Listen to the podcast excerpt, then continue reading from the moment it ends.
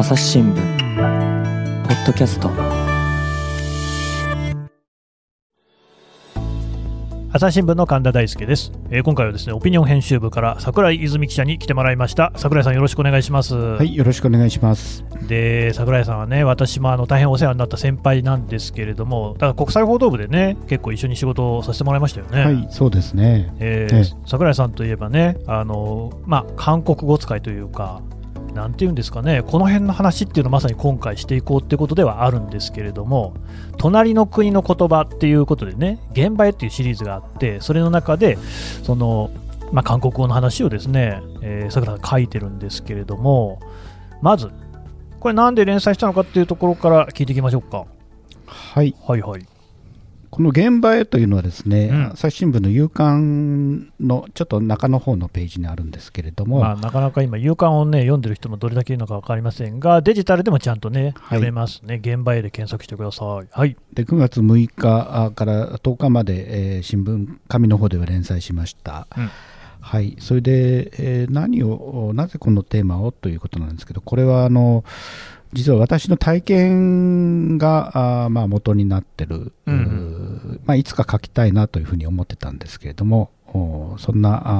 あーことがきっかけなんです。うん、いつか書きたいな、あのまあ、そもそもなんですけれどもね、えー、と桜井さんは韓国語使いってことですよね。はい、えー私はですね、えー大学生の頃からあ韓国の、まあ、主に政治ですね、うん。えーに関心があって、あちょっと待ってください、桜井さんって今、おいくつですか、はい、私、1959年生まれですんで、うん、大学生の頃っていうと、70年代後半から80年代初めですね、あの僕、年齢聞いたんですけど、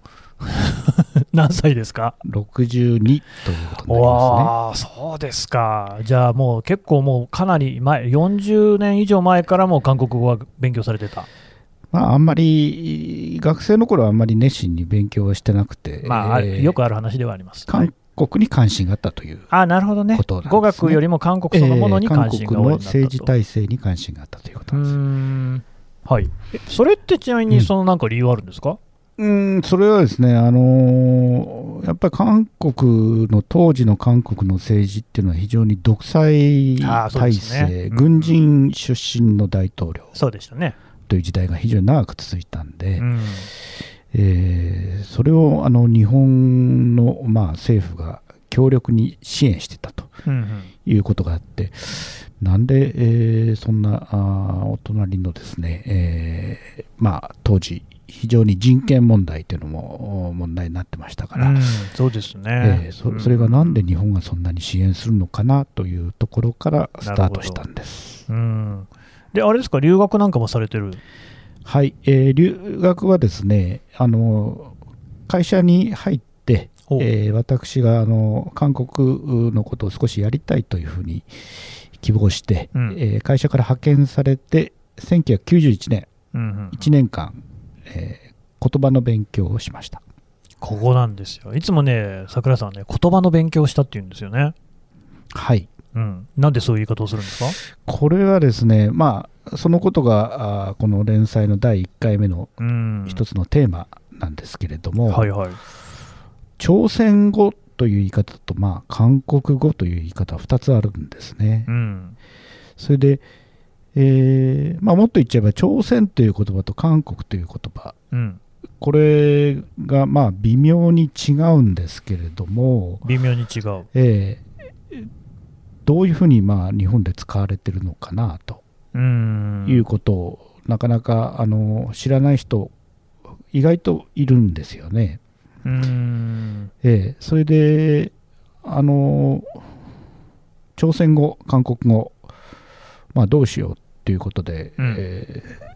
結構論争になった時代っていうのがありましてですね。あ、どっちを使うかってことですか？はいい。うんそういうことですそれでうんうんうんまあ、朝鮮っていうのはですね、あの例えば、あ朝鮮時代うんっていうのがあるんですけれども、これは500年ぐらいですね、続きます。おえーえー李氏朝鮮とかの朝鮮ですか？はいはい。えー李王朝の時代っていうのが、まあ、19世紀、20世紀初めぐらいまでの時そうですね代ですね。うんえこの朝鮮、あるいはもっと古代にも朝鮮っていう国があったんで、うんうんえうんーそういう、まあ、昔から使われてきた言葉です。はい。でですからあーあの地域を朝鮮半島と言ったり、ああ、そうですそれからね。そこでこ使われている言葉が朝鮮語ですとうん。いうふうになるんですがが、若干厄介なのがですね、うん。えーその後の話なんですね。うんうん。それでその後あの、まあ、日本の植民地支配というのが35年5年間ありますけれども1945年に日本の敗戦とともにですね、えー南北が、あまあ、分断されるわけですね。そうですね。えー北朝鮮、うんえー正式には朝鮮民主主義人民共和国というふうに言うの、言いますけれども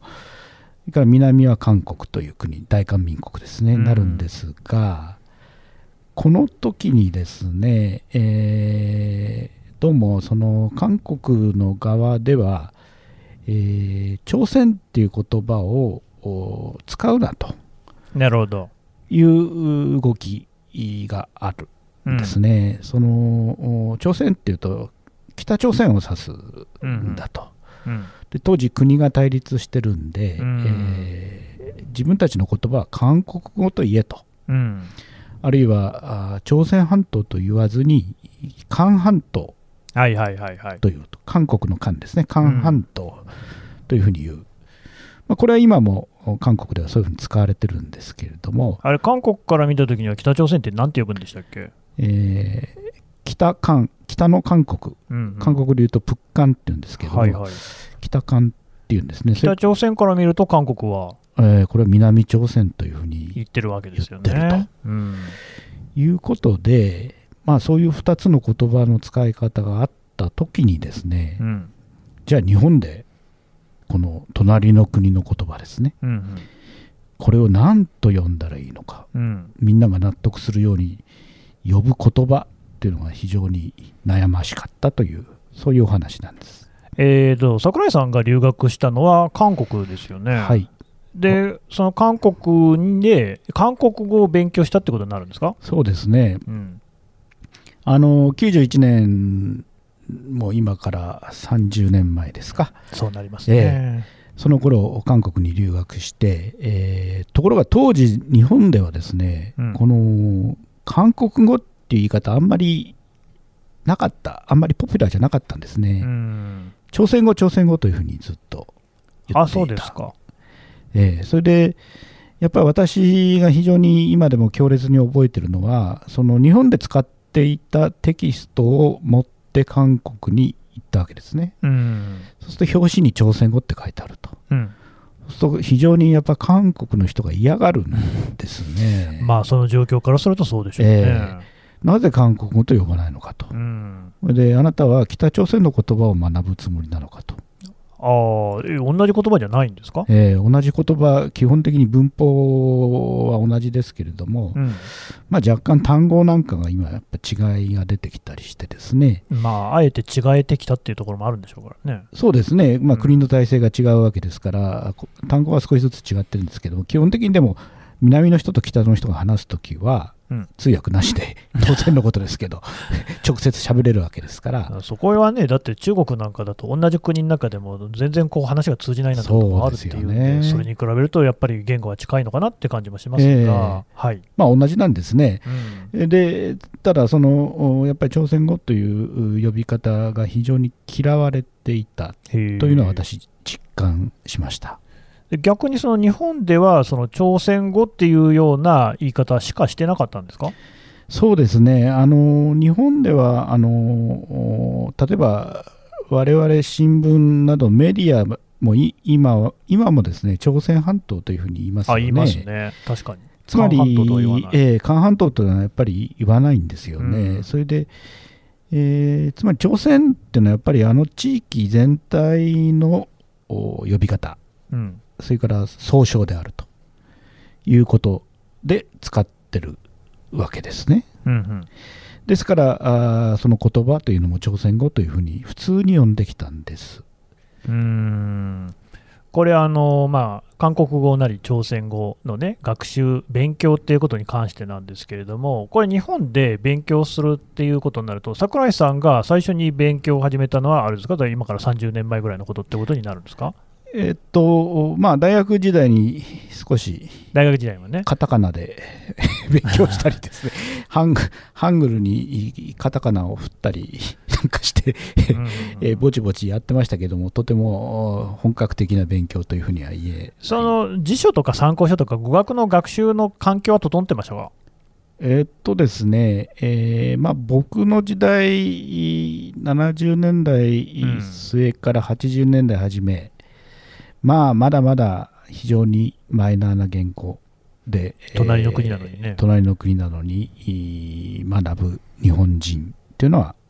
大変少なかったということですね。そうですか。じゃあ、あんまりそういったその辞書なんかも充実しているとは言い難い状況そうですね。辞書を引いても、あの、例文がちゃんと載ってないですね。それから、辞書に載ってない単語っていうのはやたらあるんですよね。つまり、まあ、単語帳みたい、単語帳よりはまあマシかもしれませんけども、非常に薄っぺらくてですね、えー、用例もほとんど書いてないという、そういう辞書でしたね。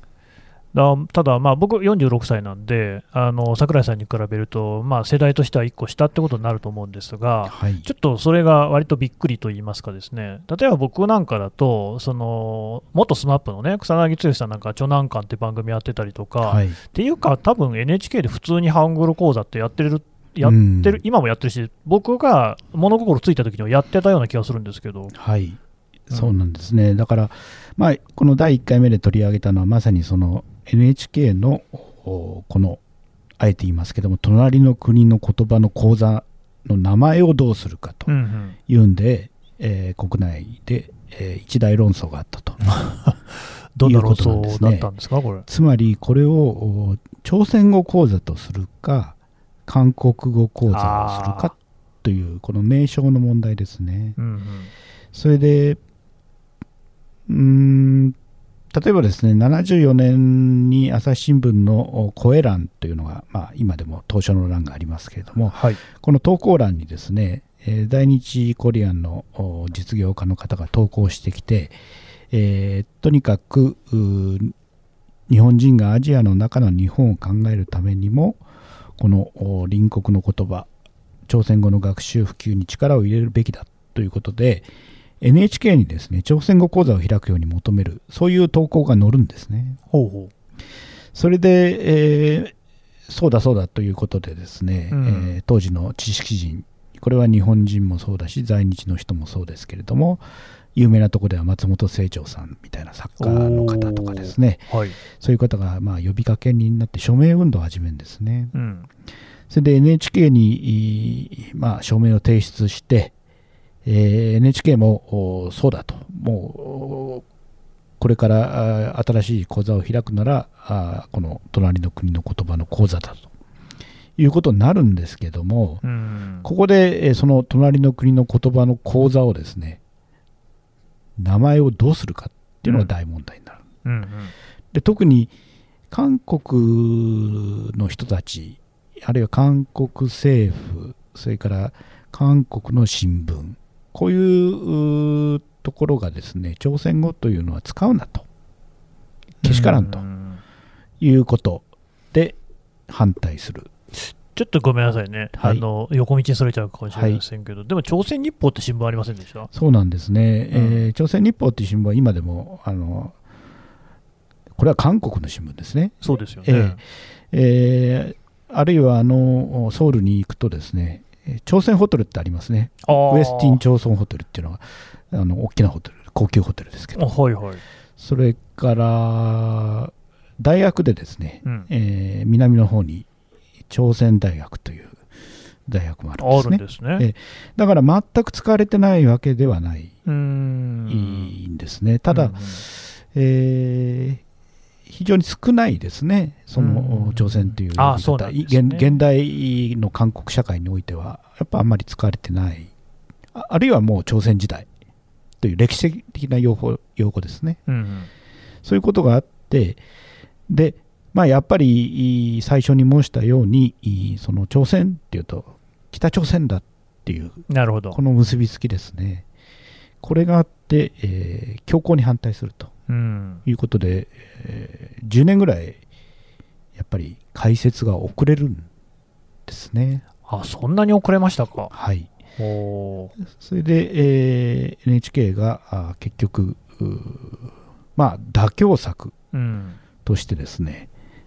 つけた名前がアンニョンハシムニカハングル講座。あーだからあれ、ハングル講座って名前になってるんですか？そうですね。でアンニョンハシムニカっていうのはこんにちは。っていう意味ですよねそうですね。でそれでハングル講座ハングルっていうのはこれもまあ今よく間違える人いますけどハングル語ハングル語って言いますけども、はいはい。ハングル語っていうのはありえなくて、ねうんえーハングルっていうのはこの文字のことなんですね。あの丸とかね、えああいうえ丸とか棒の文字ですね。うんうんでこれで、えーなんとか丸く収めて84年にラジオテレビで始まるんですね。80年ってしかしあれですね、ソウルオリンピックって88年でしたよね、そうですねパルパルオリンピックね。ええってことは、もうたったの4年前ですか？ソウルオリンピックの4年前。はあ、ええただ、はいあれですね、この頃はやっぱソウルオリンピックがあ韓国、ソウルでやるということがあ決まっている頃ですから、そうですね。一種の韓国ブームっていうのはその、ありましたよね。ええあったあった。韓国に旅行するとか、あそれから韓国の歌謡曲、韓国の歌手が来てですね、そばん茶とかですか、いやいやそのその、それはもっと後ですね。あ、、もうちょっと後。要するに演歌の歌手ですよ、演歌？うん、あるいはほらチョ・ヨンピルとかね、ああ、その辺の人ですね。ええ。プサンはい。はい港へ帰れれ、ああ、流行りましたね。あったあった。つまり韓国の人に演歌を歌わせる日本日本式の演歌を歌わせ歌わせてでその時言われたのがあ演歌のふるさとは韓国であると。うんうん。これ全く嘘なんですけども そういうキャッチフレーズを、まあはい。レコード会社で考えて、へー。韓国の歌手を日本に呼んできてうん。歌わせると。いうのが、まあ、一時期人気になるんですね。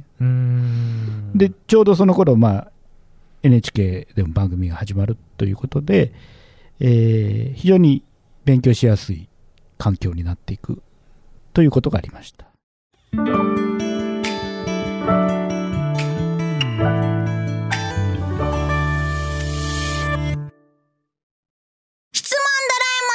我が家の朝は質問から始まる。古代メキシコでのカカオ豆の使い道は？なんだろう。身の回りのことや広い世界のことまでいろんな質問が毎朝君のもとへ。お金だって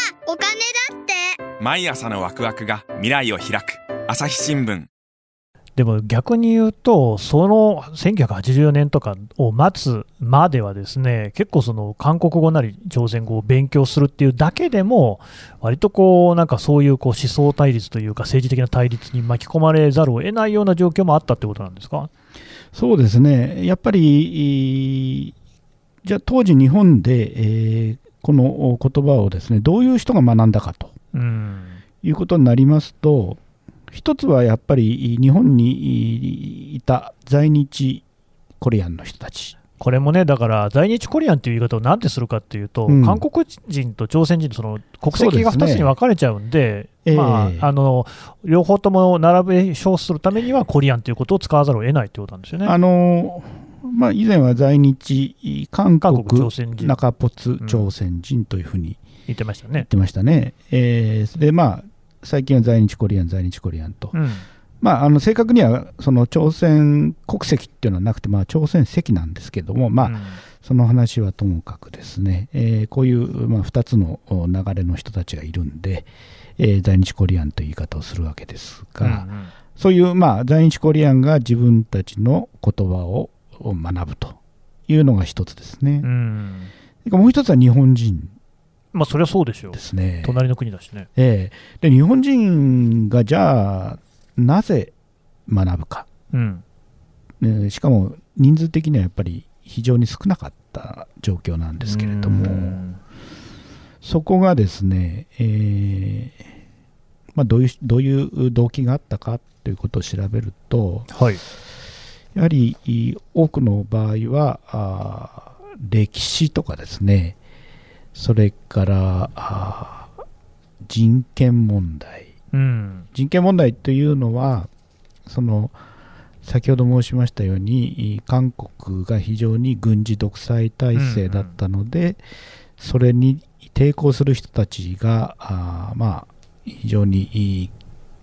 圧迫されて、えーいろんなところで捕まったりうん。死刑宣告を受けたりということがあったので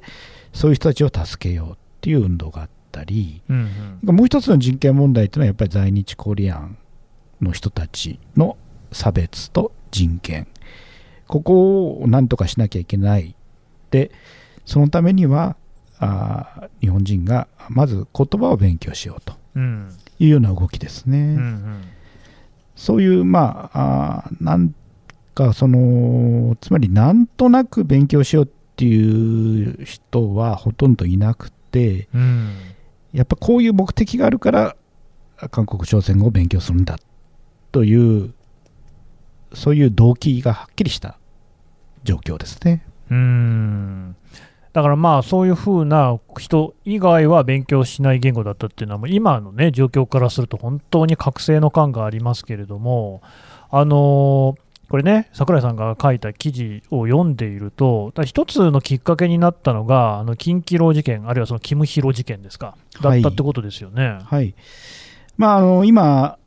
えー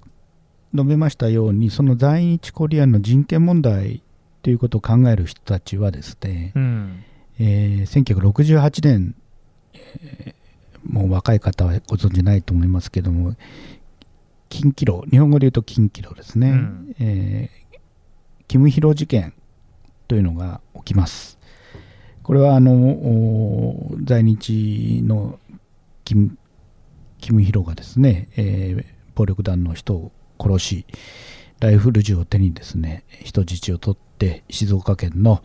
お山の方の旅館に立てこもっちゃうんですね。うんでそこで、えー立てこもりながらあの、まあ、記者会見を開いてですね、うん。えー当時の警察官から差別を受けたとかですね、うんいうことを、まあ、非常に糾弾することがあってうん。でまあ彼は結局捕まるわけですけれどもおそういう事件があった時に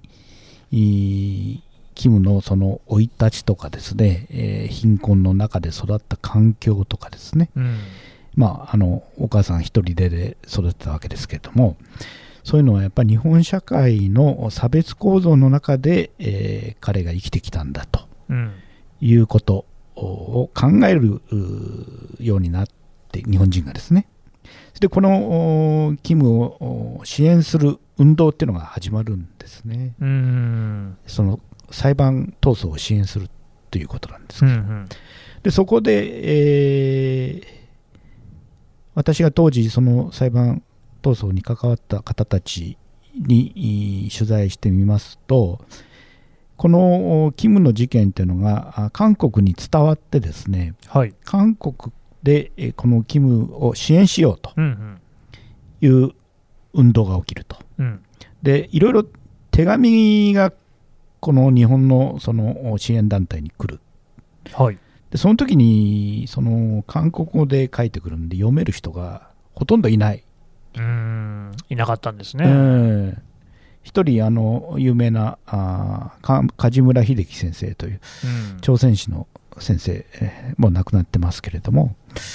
えーその先生しか読めなかった。うん。ということで、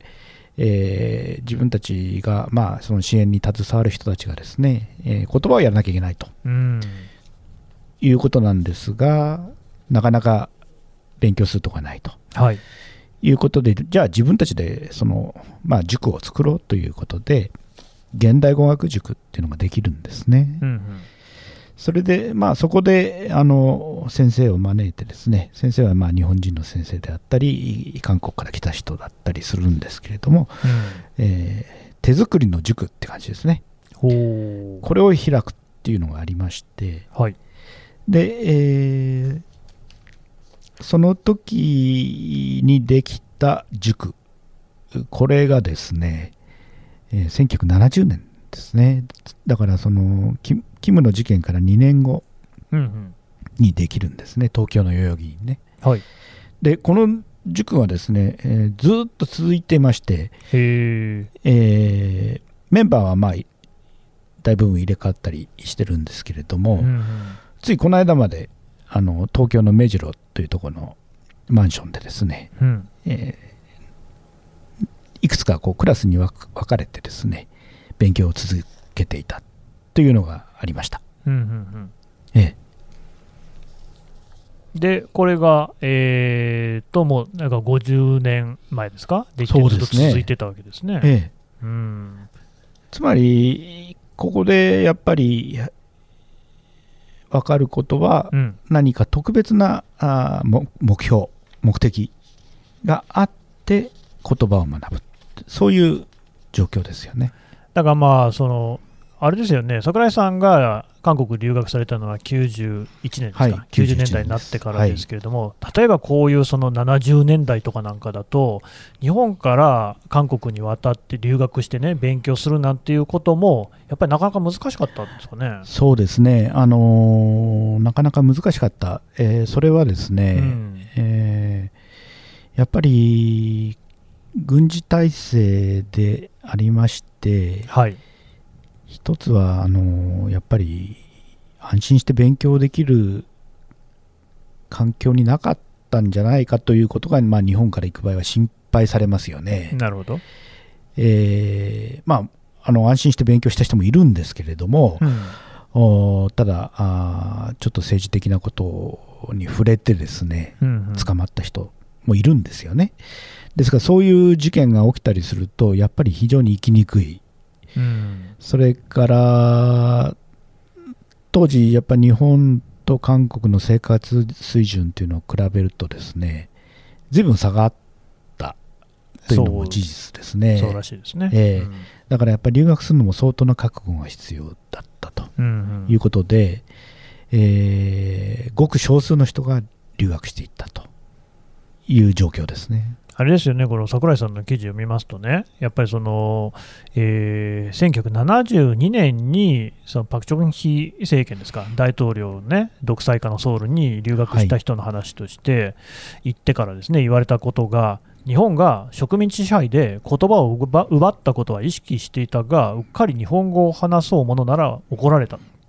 っていうねだからやっぱりその植民地として支配していたときにあの、まあ、日本語を使えっていう話になるわけですよね。そうですね。であるいはその、まあ、別のところに書いてあるのがその日本人で朝鮮語を学ぶのは警察など取り締まる側だっていう歴史を知っているのかっていうねだからこういう経緯なんかもやっぱりあって、えー韓国語なり朝鮮語を学ぶっていうことが日本人にとって難しいっていうところもあったわけですね。そうですね。あのーまあ、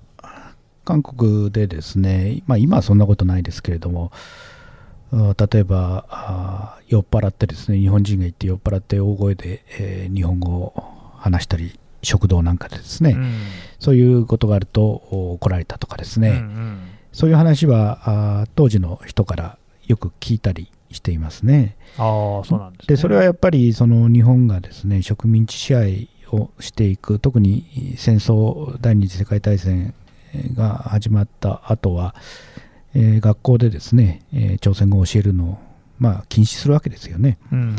そういう状況があったんでそそれがまあ言葉を奪ったということなんですけれども、うん。えー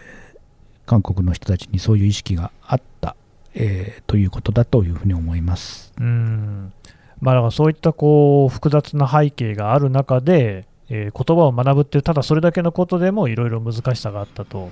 でやっぱりその近畿牢事件、キム・ヒロ事件っていうのに関しても、これに対してこう日本人がね、どういうふうに向き合っていけるのかっていうのも、いろいろがあったんでしょうね。そうですね、あのーまああーそういう、うまあ、知識人うん。が中心になってですね、えー果たして、えー日本がですねこのキムを裁けるのかということですね、植民地支配をした日本がですね、えーあるいは日本で在日の人たちを非常に貧困と差別にの状況に陥れておいて、えー裁くことができるのかという、まあ、そういう知識人たちのですね、えー疑問、それがあそこに現れてるというふうに思います。多分だからこれ、本当にね、今となってはね、まあ、想像もできないような話だと思うんですよ、韓国語なんか普通に勉強できますし、はいはい。はいそもそも韓国の文化がこれだけ日本でね、浸透して、まあ、BTS にしろ、イカゲームにしろ、大人気なわけじゃないですか。そうですね。うん。だから、まあ、私がこの連載を書こうと思った理由は、あまあ私と同時代をずっとこう見ていくとですね、ちょうどまあ私の韓国語学習のこの流れを見ていくと、やっぱり最初は非常に日本人が学ぶことが少なかった、ごく少数の日本人しか学ばなかった言葉だったのが、今では、うんまあ、誰でも学ぶ。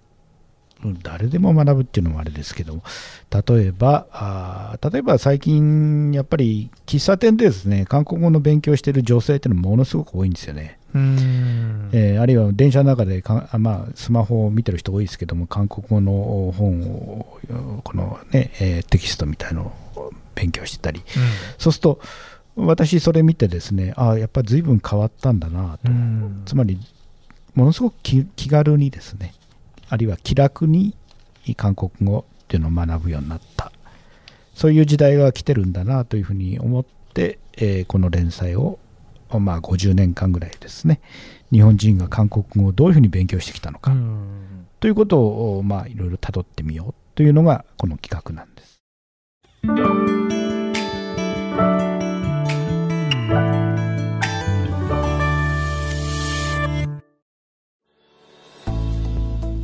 編集部桜井泉さんとの議論の途中ですがこの続きは次回お送りします。この番組ではリスナーの皆様からのご意見ご感想を募集しています。概要欄の投稿フォームからぜひお寄せください。ツイッターやメールでも受け付けています。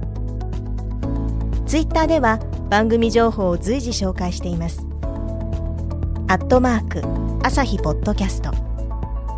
朝日新聞ポッドキャストで検索してみてください。